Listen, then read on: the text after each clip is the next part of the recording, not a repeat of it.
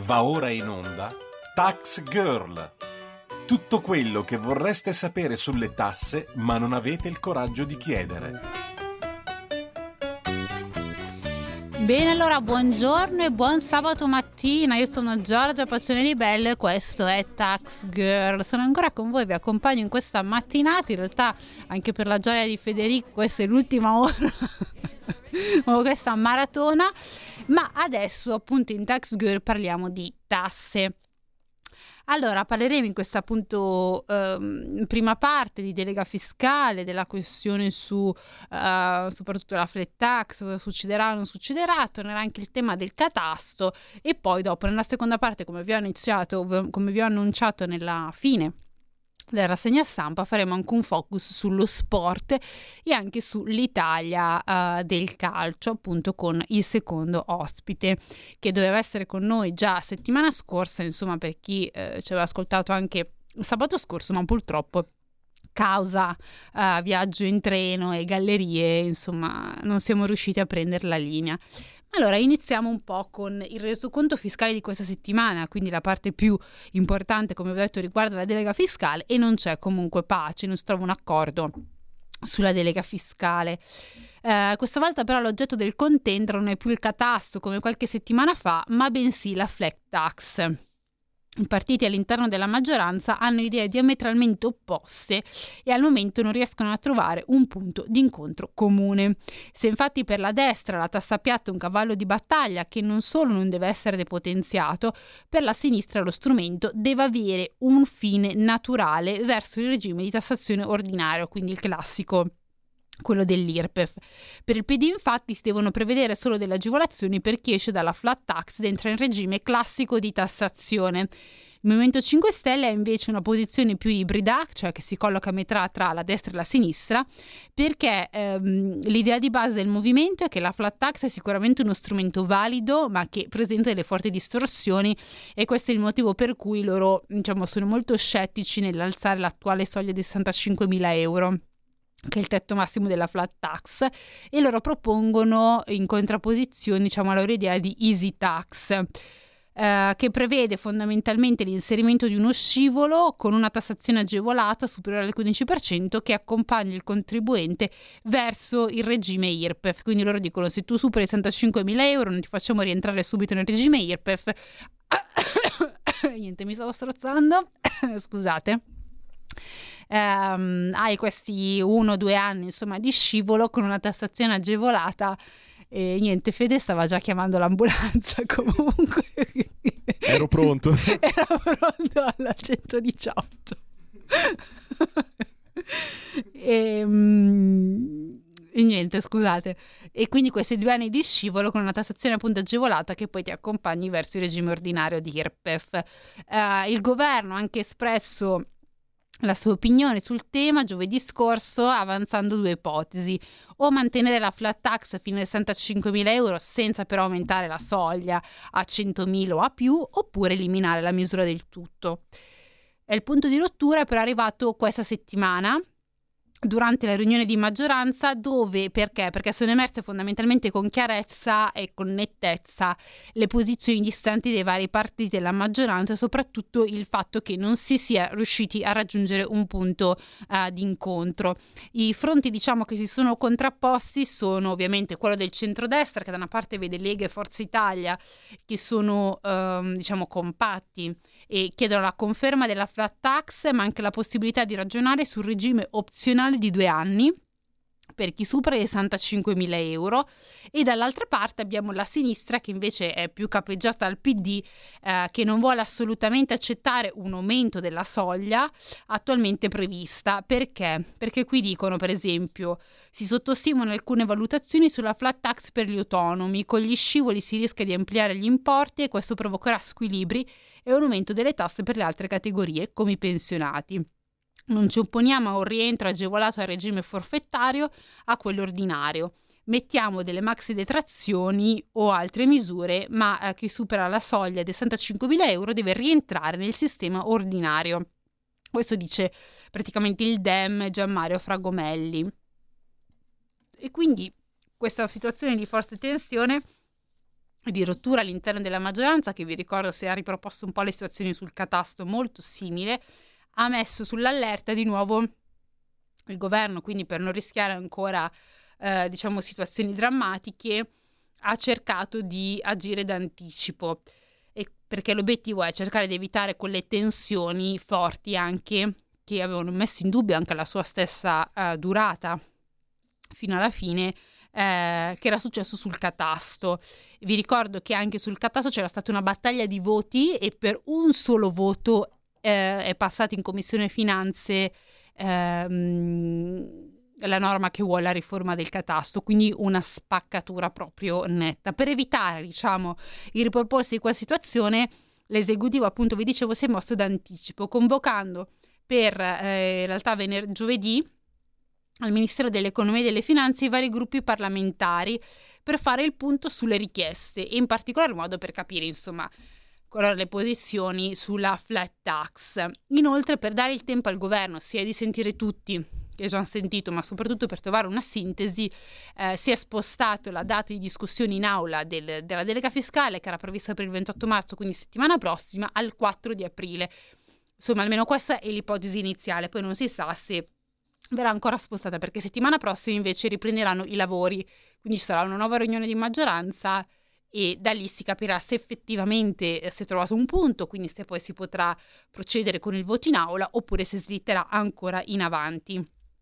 Eh, l'incontro di giovedì al MEF, però, per quanto riguarda la destra, che era quello un po' più, eh, diciamo, combattiva eh, per quanto riguarda appunto la questione della tasta piatta, eh, dicono che è stato eh, positivo, nel senso che hanno registrato alcune aperture da parte del governo per quanto riguarda la flat tax. Nel dettaglio vi leggo la posizione di Alberto Gusmeroli, eh, che è mh, mm, capogruppo in commissione bilancio, di Massimo Bitonci, che sono della Lega, Uh, anche perché diciamo che la Lega è un po' il portavoce della flat tax, che poi è una misura di tutto il centrodestra. E comunque loro dicono che appunto eh, hanno chiesto di tornare mh, alla tassa piatta prevista dalla legge di bilancio 2019 e che c'è stato una... il governo insomma non era poi così ostile al, anche allo scivolo, diciamo, di uscita verso la flat tax. Eh, voi dite, ma che, com'era la flat tax nella legge di bilancio 2019 con Conte, quindi quando erano insieme ai 5 Stelle? Allora, qui la flat tax prevedeva una tassazione sempre agevolata del 15% per le partite IVA fino ai 65.000 euro, ma l'aggiunta, quindi la cosa che adesso non c'è, che prima ci sarebbe dovuta essere, dava la possibilità ai pensionati e dipendenti che superavano i 30.000 euro di reddito di poter accedere al forfettario in modo opzionale, cioè se tu eri un pensionato o un dipendente che superavi i 30.000 euro potevi dire posso scegliere se rimanere sistema IRPEF oppure se mi conviene passare alla flat tax e quindi pagare il 15%. Insomma, ti lasciava una libertà. Ehm, Ovviamente vi ho detto che c'è anche un'apertura sull'uscita graduale della flat tax, non è ancora stato parlato di soglie, quindi non si sa se questa uscita graduale della flat tax eh, sarà più come eh, vuole il PD, oppure eh, quindi con soltanto detrazioni agevolazioni, oppure con un'ulteriore tassa magari un po' più alta, stile Movimento 5 Stelle, insomma Bisognerà ancora un attimo capire, non si è ancora discusso di eh, questi, se così vogliamo dire, tecnicismi.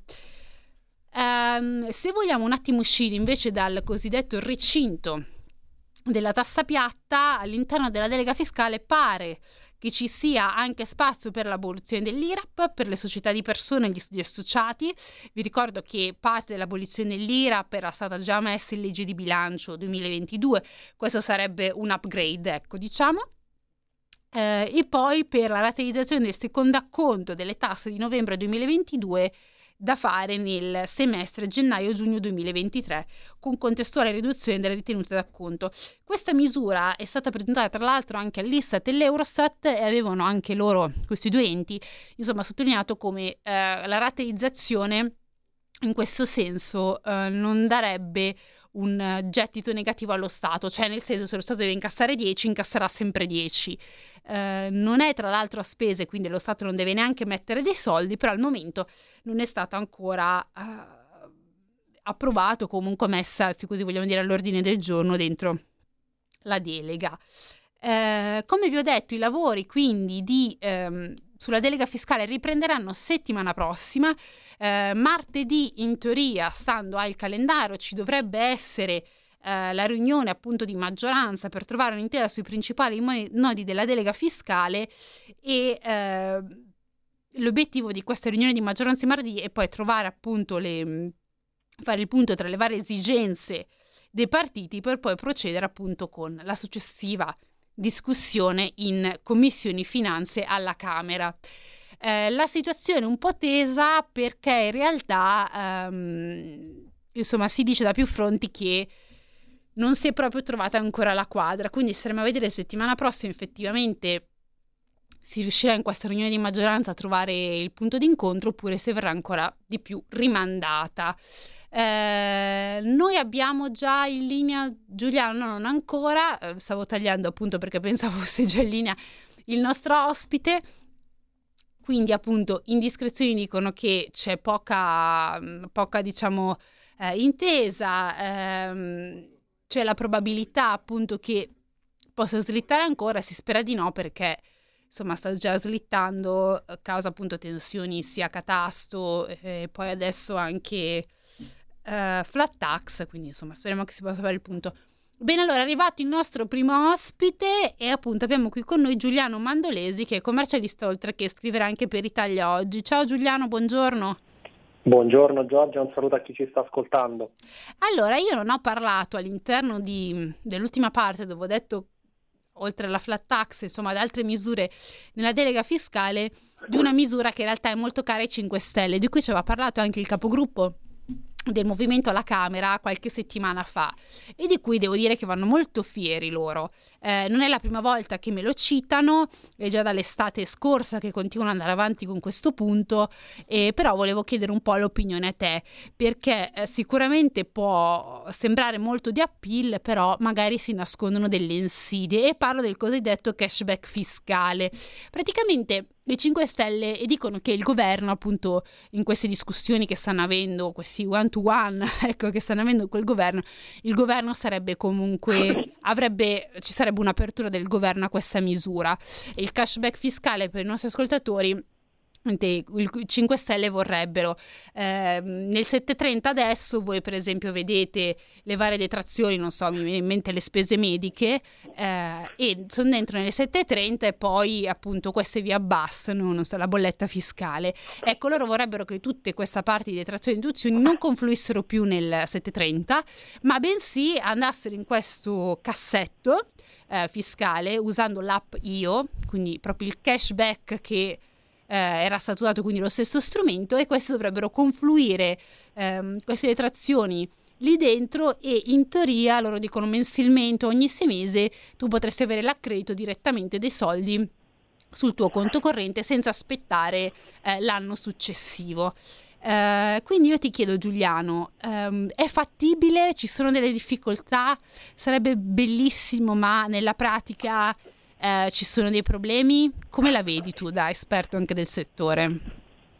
Allora, l'idea è stupenda, peccato che è totalmente inapplicabile. diciamo che eh, andrebbe completamente riformulata l'IRPEF.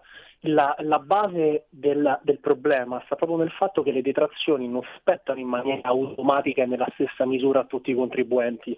Ad esempio abbiamo gli incapienti che non possono usufruire delle detrazioni, abbiamo la nuova disposizione che va a limitare progressivamente il peso delle detrazioni per i contribuenti fra 120 e 240 mila euro, abbiamo ad esempio altri soggetti che sono a IRPEF zero, cioè hanno detrazioni eccedenti rispetto all'IRPEF che producono, quindi parte delle detrazioni di fatto sono bruciate e abbiamo anche tutti eh, i contribuenti, tra l'altro moltissimi, che sono soggetti a imposte sostitutive come ad esempio i forfettari e coloro che hanno redditi da locazione soggetti a cedolare secca, che per loro natura appunto non danno accesso, visto che sono tassazioni agevolative, all'utilizzo di detrazioni. Questo fa sì che il, il, la metodologia del cashback che di per sé è, è, ottima perché va a liquidare in maniera molto più veloce le detrazioni, invece ad esempio una spesa effettuata a gennaio 2022, il rimborso uno ce l'ha 18 mesi dopo, a giugno 2023. quindi l'effetto di per sé sarebbe fantastico, ma un'app non riesce a intercettare tutte queste casistiche. Il problema è il classico italiano. Noi stiamo stratificando norme su delle fondamenta che sono il sistema fiscale, che è ipercomplesso, e dovremmo fare il contrario. Prima semplificare il sistema, poi eventualmente passare a un'implementazione tecnologica che aiuti i contribuenti magari a avere eh, la liquidità in maniera più repentina. L'esempio, io lo faccio sempre, l'abbiamo fatto mille volte, è il precompilato, uh-huh. cioè per aiutare una platea bassissima di contribuenti che ne, che ne usufruiscono, sono stati inseriti 21 adempimenti a carico delle imprese, cioè il precompilato concettualmente dell'Agenzia delle Entrate non esiste, sono le imprese che lo compilano sopportando costi e poi per X personaggi eh, che possono utilizzarlo, per carità quella sarà un, uh, un'ottima facilitazione che però reca danno a una platea di soggetti molto superiore. Il rischio è appunto che si crei ulteriore disagio fiscale. Io mi immagino ad esempio tutte le spese mediche che vengono rimborsate a un incapiente, cioè soggetti che non hanno diritto de- alle detrazioni, che, che succederà poi? L'incapiente le deve restituire? Quindi o l'incapiente deve autodichiarare di essere incapiente e se varia la sua situazione nel corso dell'anno e non è più incapiente, come fa l'app a saperlo? Quindi purtroppo una serie di casistiche che mal si conciliano con la realtà dei fatti. Mi dà l'idea che chi propone queste norme probabilmente non ha avuto mai la possibilità di vedere com'è una dichiarazione dei redditi e come funziona il meccanismo delle detrazioni e le deduzioni. Mm. Eh sì, in effetti diciamo che anche le casistiche che tu hai hai supportato, cioè portato, ehm, renderebbero ancora più complicato in realtà un sistema che è pensato dal 5 Stelle per semplificare. Ecco, in realtà, in realtà lo andrebbe a complicare ulteriormente. Insomma, però staremo anche a vedere perché il governo alla fine, almeno la capogruppo del Movimento 5 Stelle aveva detto che ha aperto a questa possibilità. Quindi bisogna capire anche in che senso, cioè aperto ma modificando totalmente il testo o aperto perché a questo punto è, diventa anche un problema se viene approvata una norma del genere.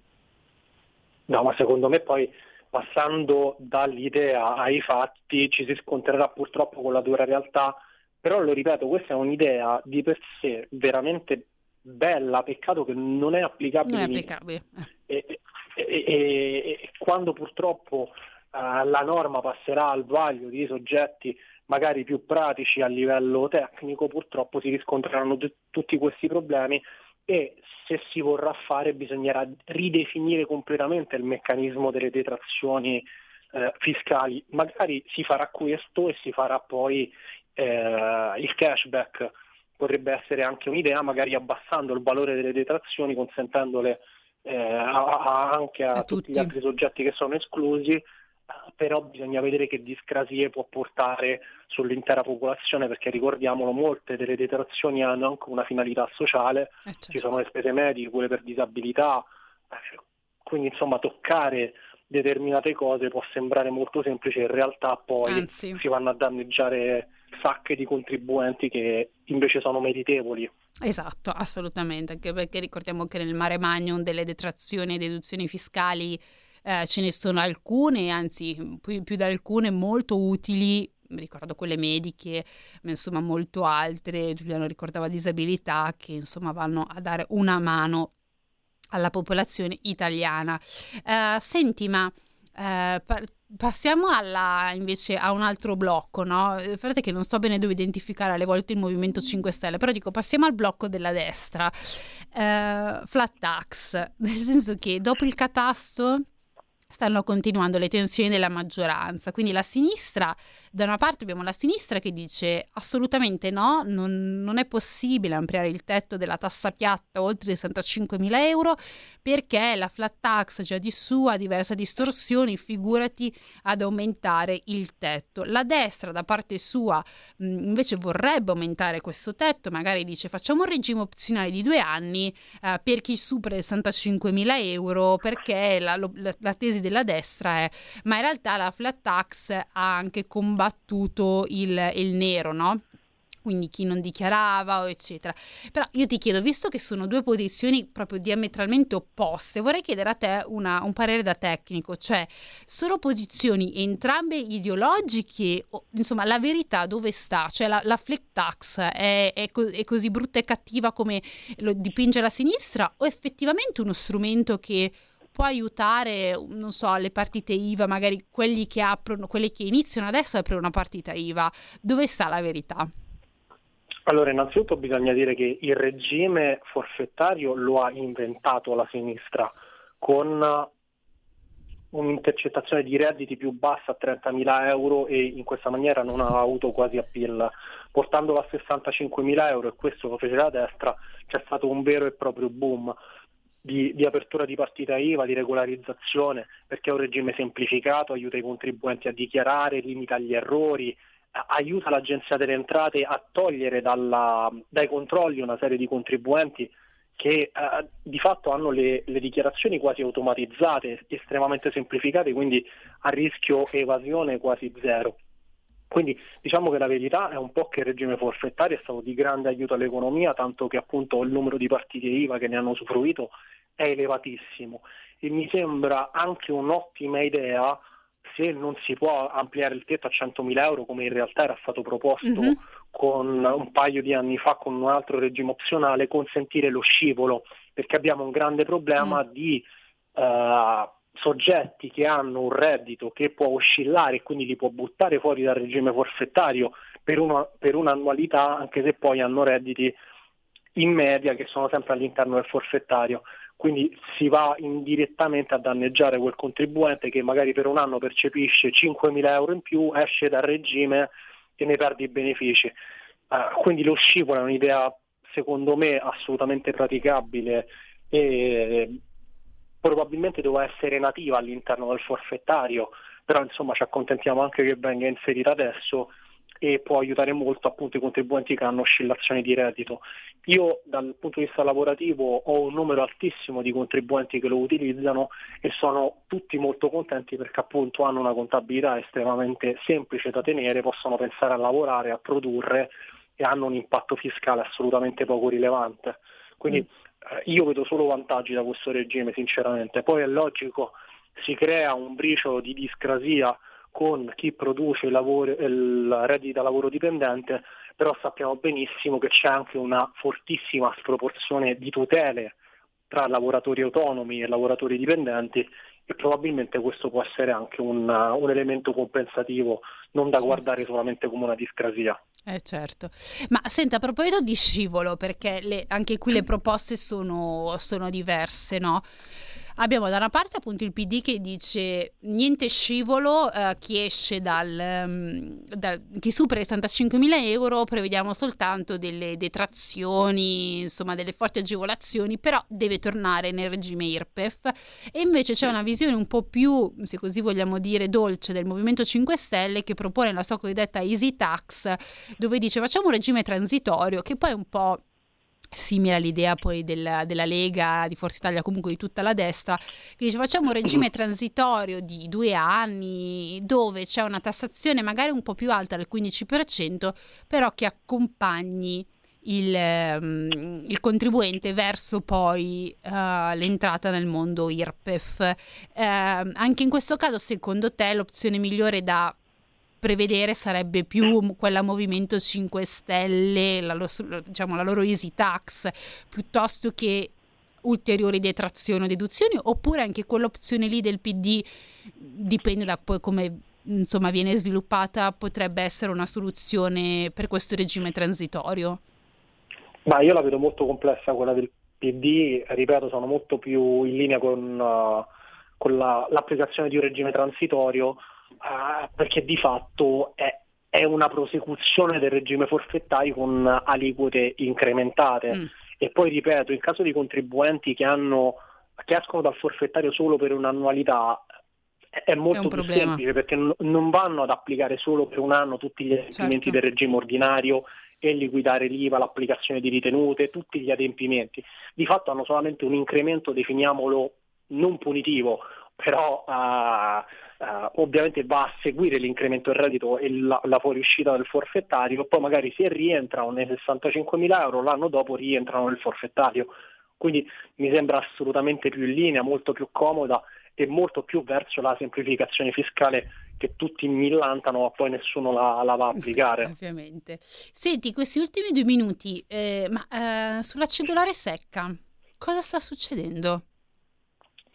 Ma in realtà non ci sono grandi novità, io non capisco perché tutti quanti ne parlano. Mm. In realtà già dal documento che aveva fatto la Commissione Finanze si parlava di un sistema che doveva andare, quello fiscale, verso la direzione duale con tutti i regimi sostitutivi, tra cui la cedolare secca che doveva essere allineata all'aliquota più bassa IRPEF che è quella del 23%. Quindi di fatto il documento che poi è uscito sulla notizia su Italia Oggi non fa altro che confermare questo intento, anzi viene aggiunto il fatto che transitor- transitoriamente si, si, si, il sistema duale per le sostitutive non sarà applicato immediatamente ma ci saranno due anni di, di step, quindi bisognerà chiarire, dovrà farlo la politica, se si punta a un sistema duale puro, quindi poi unificando tutte le varie aliquote che sono del 26, del 21 come quella della cedolare ad un'unica aliquota o se si lasciano le cose così come sono mi sembra che Bitonci più, eh, ha dichiarato di essere più in linea con quanto appena detto, ovvero di lasciare più aliquote mm-hmm. e di fare un sistema duale solo in maniera parziale, passatemi il termine, e secondo me è l'idea migliore anche perché toccare, innalzare ad esempio l'aliquota della cedolare secca va a danneggiare ulteriormente un settore che è in grandissima difficoltà e poi è gravato tra l'altro dalla patrimoniale più forte che c'è in Italia, tra l'altro una delle più alte in Europa che è l'IMO. Mm, certo. Allora, noi siamo arrivati alla fine di questa prima parte, quindi io ringrazio ancora eh, Giuliano Mandolesi, commercialista Grazie che potete leggere su Italia Oggi. Adesso facciamo una breve pausa, eh, canzone, e poi dopo ritorniamo con la seconda parte.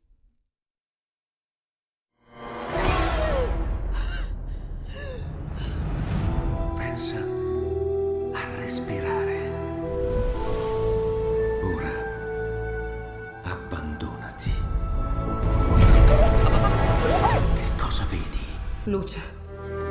Oscurità. L'equilibrio. È tanto più grande. C'è stato un risveglio. Hai sentito? Conosco una sola verità.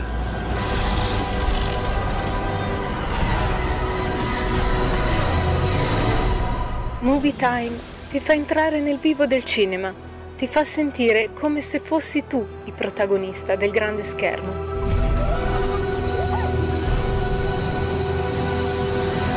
Ogni sabato dalle ore 16.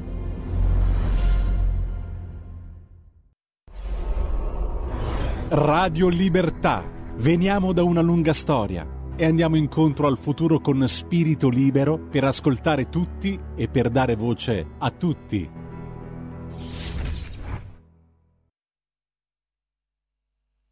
My lover's got humor. She's the giggle at a funeral. Knows everybody's disapproval. I should have worshipped her sooner. If the heavens ever did speak, she's the last true mouthpiece. Every Sunday's getting more bleak, fresh poison each week. We were born sick, you heard them say it. My church offers no absolutes. She tells me worship in the bedroom. The only heaven I'll be sent to when I'm alone with you. I was born sick, but I love it. Command me to be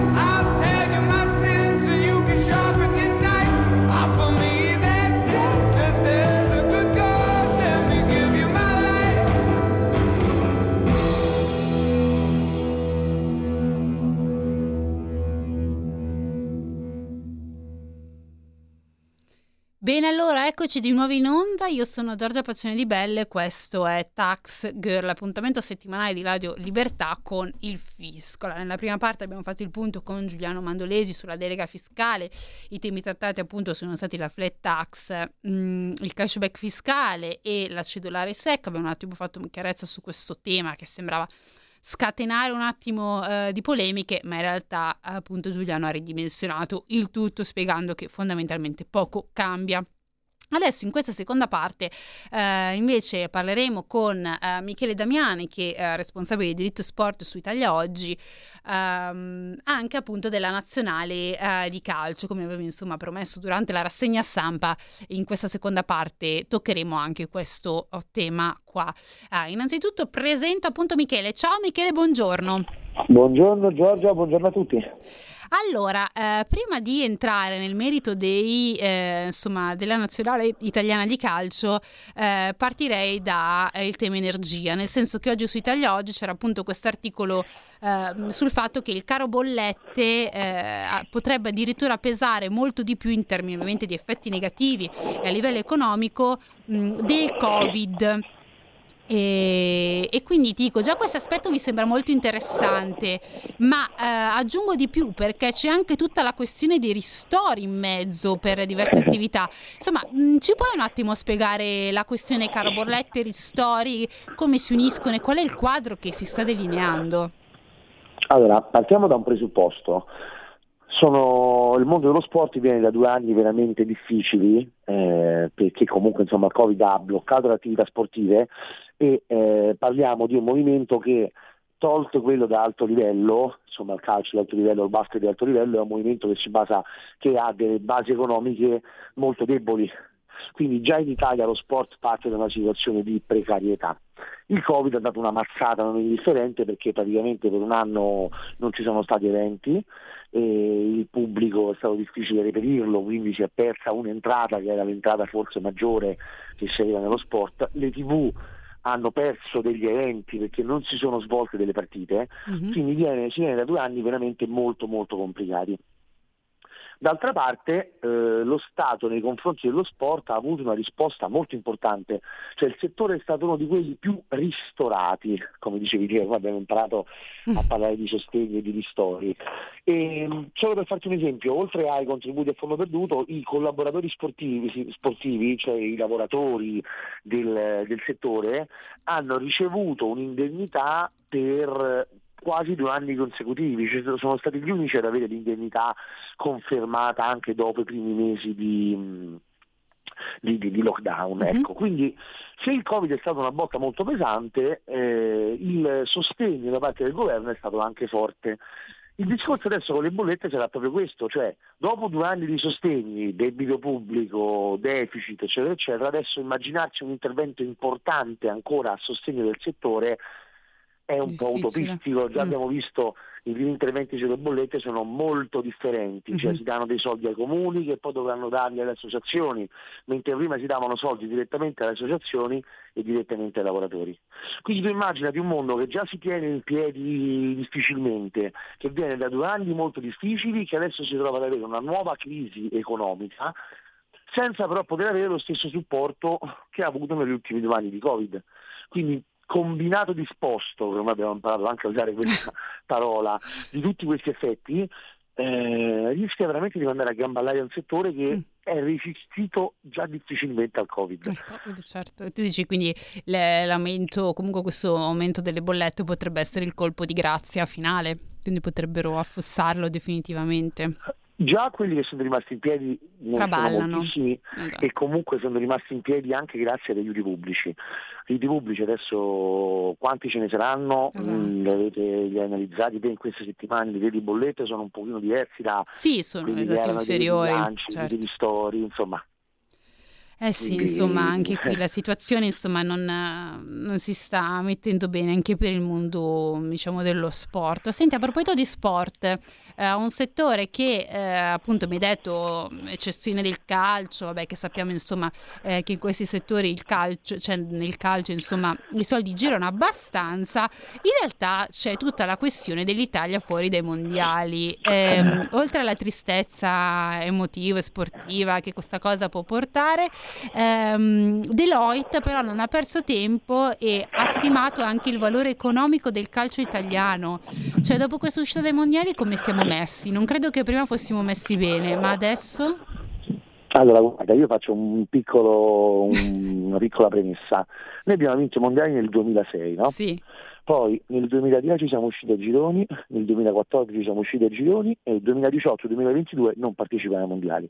Quindi non è una cosa diciamo, che è nuova di Nuova, quest'anno. no? L'Italia sta avendo delle grandissime difficoltà. In più ti aggiungo pure che alla fine degli anni 90 e inizio degli anni 2000 Mm? l'Italia era nettamente il campionato di calcio più ricco e più importante al mondo. Mm. Cioè, eh, io faccio spesso questo esempio quando parlo, nel 98 l'Inter, che era la terza squadra italiana, andava a Barcellona, da Rona- da- da- da- andava a Barcellona e si comprava Ronaldo, il miglior giocatore del mondo, e se lo portava dentro l'Italia. Adesso invece dall'Inter ci vengono a comprare i giocatori. Mm. Questo viene un po' spiegato dal report Deloitte. Deloitte cosa fa? Mette insieme tutti i ricavi dei revenue delle squadre europee Sì. e fa una classifica di quelle che sono di quelle che guadagnano di più.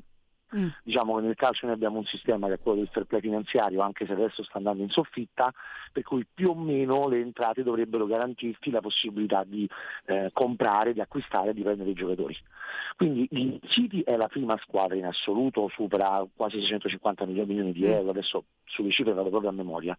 Comunque il dato è che la prima italiana è la Juve che è nona, la seconda è l'Inter che è quattordicesima, la terza è il Milan che è diciannovesimo. Nella top 20 di squadre eh, europee dal punto di vista di ricavi, italiane ce ne sono tre, mentre inglesi sono 11 Ah, per esempio. certo.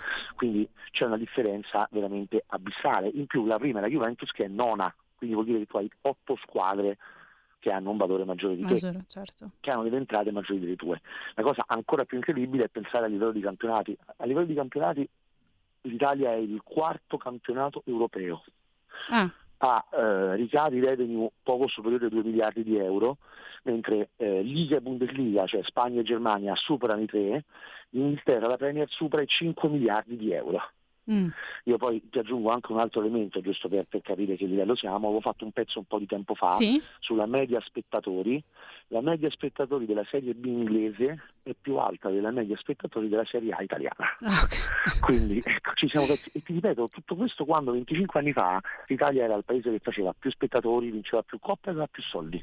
Abbiamo veramente perso tanto terreno. Ma in quindi un, eh, secondo te potrebbe essere anche una questione ehm, per capire un po' il parallelismo, no? Siamo usciti da questi mondiali anche perché le squadre italiane non hanno abbastanza soldi, magari non investono anche su nuove leve italiane e di conseguenza la qualità poi viene anche un po' a mancare. Cioè, come se fosse un cane che si morde la coda, perché se mi dicevi che prima eravamo, mh, diciamo, più di dieci anni fa, in- insomma, il paese migliore sia dal punto di vista delle performance che dal punto di vista dei ricavi, adesso siamo calati e calano contestualmente, mi viene da pensare quindi tra virgolette, più spendo, più riesco a mm, a far sviluppare i miei talenti, soprattutto anche quelli italiani, più magari ho la possibilità poi di vincere so, europei, mondiali o comunque partecipare anche a queste competizioni con buoni risultati. Ma guarda, in Italia noi ci viene sempre un pochino contestato il fatto che è vero che abbiamo poca pazienza o poca poco coraggio nel lanciare i giovani, cioè, cioè, il classico esempio che si fa è il Barcellona ha un giocatore, Petri, che è giovanissimo, ha 18 anni e gioca già a titolare in nazionale. Quindi sicuramente da parte nostra manca un po' di coraggio. Per quanto riguarda i soldi, io farei una distinzione però fra nazionali e club. Ora ovviamente le due cose sono collegate, però ci sono anche esempi di nazionali fenomenali, sì. tipo per esempio la Francia, che ha eh, giocatori straordinari e ha un campionato che è abbastanza in crisi, ecco, mm. ha un, un, una squadra, il Paris Saint Germain che guida, le altre che sono abbastanza basse, quindi ovviamente le due cose sono collegate, però a volte succede pure che uno è un campionato molto evoluto e una nazionale scarsa o viceversa. Io il paragone su quello che mi dicevi te lo farei soprattutto sulle squadre di club. Ah. Cioè, noi abbiamo per esempio in Champions League per il secondo anno consecutivo ai quarti di finale nessuna italiana che partecipa. Mm quando per esempio nel 2003 avevamo tre semifinalisti su quattro che erano italiane.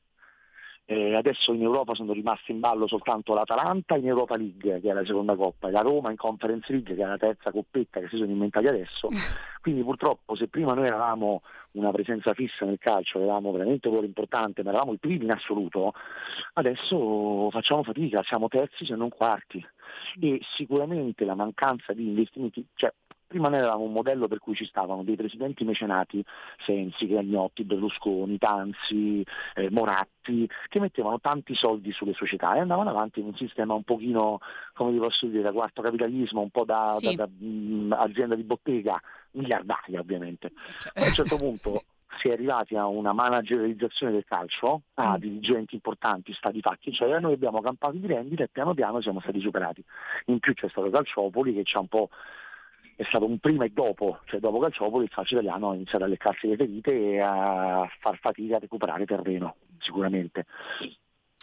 Eh sì, mm, quindi anche il calcio italiano è messo così bene, ma vorrei fare con te invece un salto nel futuro, perché ehm, settimana scorsa ti avevo invitato per una cosa in particolare che mi aveva incuriosito molto, eh, su una cosa che era scritto appunto su Italia Oggi Dico un salto nel futuro perché mi proietterei al 2026. Eh, nel 2026, per gli ascoltatori, parliamo delle Olimpiadi a Cortina. E eh, la cosa che mi ha divertito, ma in realtà mi ha fatto anche un po' un attimo strabuzzare gli occhi, è che siamo già messi male, direi, nel senso che ci sono già otto opere che sono state commissariate. In che senso? Scusa.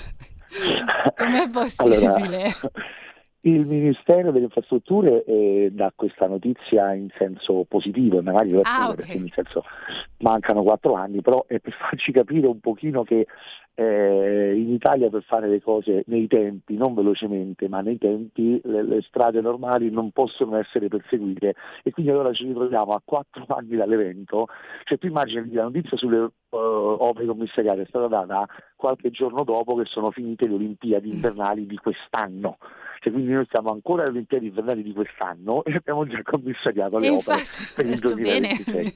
Quindi, so, eh, fa un po' sorridere, però ecco, lì nel, il Ministero appunto parlava della necessità di eh, velocizzare gli iter e quindi di non trovarsi poi impantanati, perciò trovare una persona che si occupasse del, eh, di, di, di, sai, con un commissario salti dei passaggi, no? quindi mm. dovresti già velocizzare un pochino l'iter, fa un po' sorridere che tu già quattro anni prima, che neanche sono finite le Olimpiadi vecchie, e ti, ti, ti, ti organizzi per commissariare le Olimpiadi, delle opere per le Olimpiadi nuove. Comunque, ora, per quanto riguarda i tempi, come abbiamo detto, questo è il primo passaggio. C'è poi un altro elemento che sta destando mm. molte preoccupazioni, che è un po' legato al primo argomento che abbiamo trattato, cioè l'aumento dei prezzi dei materiali. Ah.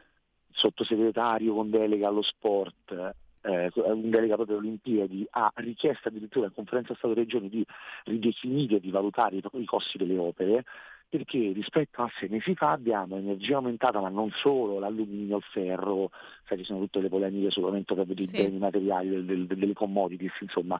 Quindi anche lì bisognerà capire un attimo perché sono stati stanziati dei fondi, sono stati definiti dei progetti che forse dovrebbero, potrebbero essere rivisti. Quindi ecco, la strada per le Olimpiadi è un po' impervia, il CONI si è lamentato del ritardo del, delle esibizioni pubbliche, cioè in sostanza Malagò ha fatto un intervento dicendo noi la parte nostra con la Fondazione Milano Cortina, quella privata, stiamo andando avanti rispettando i tempi, poi abbiamo il pubblico che invece non sta rispettando i tempi. Okay. Quindi ecco, la strada già è abbastanza tortuosa per arrivare alle Olimpiadi di Milano Cortina 2026. Poi ci mettiamo le, le opere commissariate.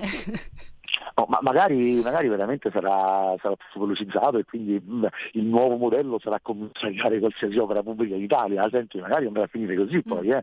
però certo fa un po' sorridere pensare che già stiamo con le opere commissariate.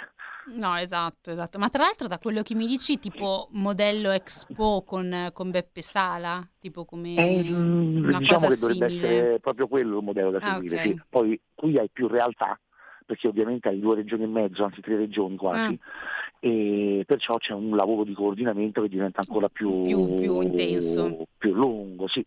Diciamo, Lombardia e Veneto sono le regioni da questo punto di vista migliori in Italia, quindi eh, almeno siamo fiduciosi da quel punto di vista. Eh, io sono romano, quindi posso dirlo per me, fossero state Lazio e Umbria sarei stato più preoccupato, però rimane comunque il fatto che purtroppo in Italia quando bisogna organizzare eh, eventi, soprattutto sportivi, e costruire infrastrutture sportive, io non, non so per quale motivo in Italia ci si ferma e non si riesce ad andare avanti. Senti, Quindi... la, ti volevo chiedere un'ultima cosa su mh, che anticipazioni ci dobbiamo aspettare nelle prossime settimane lato sport, che novità secondo, me, secondo te scusami, potrebbero emergere in questo settore? Allora, guarda, c'è tutto un grande tema che è quello legato alla riforma dello sport, ah. che è entrata in vigore un po' a gennaio, un po' entrata ad agosto, un po' a gennaio prossimo c'è un, um, un, comitato, un gruppo, chiamiamolo così, un gruppo di lavoro, chiamiamolo così, che è stato uh, messo in piedi dal Dipartimento per lo Sport lo scorso autunno, che sta lavorando alle modifiche per la riforma, che dovrebbero arrivare questo mese. Perché le associazioni sportive, come abbiamo detto, si confrontano con il post-Covid, il caro bolletti, e adesso devono confrontarsi anche con i nuovi costi che deriveranno dalla riforma dello sport soprattutto dal punto di vista del lavoro sportivo, cioè i lavoratori sportivi costeranno di più alle associazioni. Ah, okay. Quindi il Dipartimento sta lavorando per cercare di calmierare gli effetti di questa riforma che fra otto mesi sarà in vigore. Perciò la prima cosa in assoluto sarà questa, questo passaggio sulla riforma dello sport e mh, vi consiglio di leggere l'Italia oggi perché ad aprile avremo notizie. Il secondo grande tema di cui si sta parlando, un po' più pop, è legato ai recuperi di campionato della Serie A cioè, ci stanno delle partite, per esempio Bologna-Inter che è stata data a tavolino, poi è stato fatto ricorso, è stata annullata, adesso l'Inter ha fatto contro ricorso, che eh, sarà molto delicata perché lì ci si gioca il campionato. Quindi bisognerà capire il collegio di garanzia CONI cosa deciderà e che tipo di decisione si farà con la partita, se bisognerà rigiocarlo oppure no. Quindi insomma ecco, anche lì avremo temi caldi per quanto riguarda il calcio, per quanto riguarda il campionato, anche da un punto di vista un po' più di diritto ecco come quello che è, è, appunto la mia pagina. In più Giorgio adesso da questa settimana mm-hmm. immaginiamoci grandissimi articoli sulla riforma del calcio, la rivoluzione nel calcio e allora metteranno i, le solite soluzioni che non risolvono niente, tipo l'obbligo di italiani nelle liste oppure la diminuzione degli stranieri, oppure senza fare interventi strutturali, strutturali ma facendo esatto. sempre interventi un po' così spot per rispondere all'emergenza. Sì, quelli Purtroppo... che vanno un po' più di moda, ecco, dire esatto, ci vogliono più italiani. Sì, eh. Fai cose immediatamente percepibili, no? Cioè, sì, esatto. se tu fai un piano sulle infrastrutture o sui giovani nessuno vede niente, se tu mandi via l'allenatore o eh, metti l'obbligo di italiani nelle rose magari lo vedono subito le persone, ma non risolvi niente. Certo. Cioè, non è che obbligando ad avere i giocatori in campo ti crei giocatori forti. E, e, tra l'altro l'Italia a livello di giocatori ha pure un, un nocciolo duro di giovani su cui poter lavorare dopo tanti anni. Quindi il problema è creare le condizioni affinché più persone, più investitori importanti riescano a mettere soldi nel movimento, così il movimento riesce a crescere, perché il movimento ha bisogno di soldi. Netto appunto tutto come insomma ci dicevi all'inizio, alla fine tutto ruota intorno a quello, anche quando è spiegato a livello di anni. Senti, allora noi siamo arrivati addirittura di arrivo. Io ti ringrazio per questo spaccato del mondo del calcio, del, insomma di quello che ci aspetterà nelle prossime, del mondo del calcio, dello sport nelle prossime settimane. Vi ricordo che appunto è stato qui con noi Michele Damiani che potete leggere su Italia Oggi nella sezione diritto e sport. Quindi grazie ancora Michele di essere stato con noi. Grazie mille a te Giorgio, un saluto a tutti. E noi invece siamo arrivati alla fine, come avevo promesso, insomma abbiamo recuperato anche Michele che settimana scorsa eh, non era riuscito a raggiungerci, quindi siamo riusciti anche, abbiamo parlato questa cosa delle, delle Olimpiadi di Cortina che era molto, se così vogliamo dire, divertente, noi siamo arrivati appunto alla fine, quindi vi auguro un buon weekend e ci vediamo sabato prossimo per una nuova puntata di Tax Girl. Avete ascoltato Tax Girl. It's a rich man's world.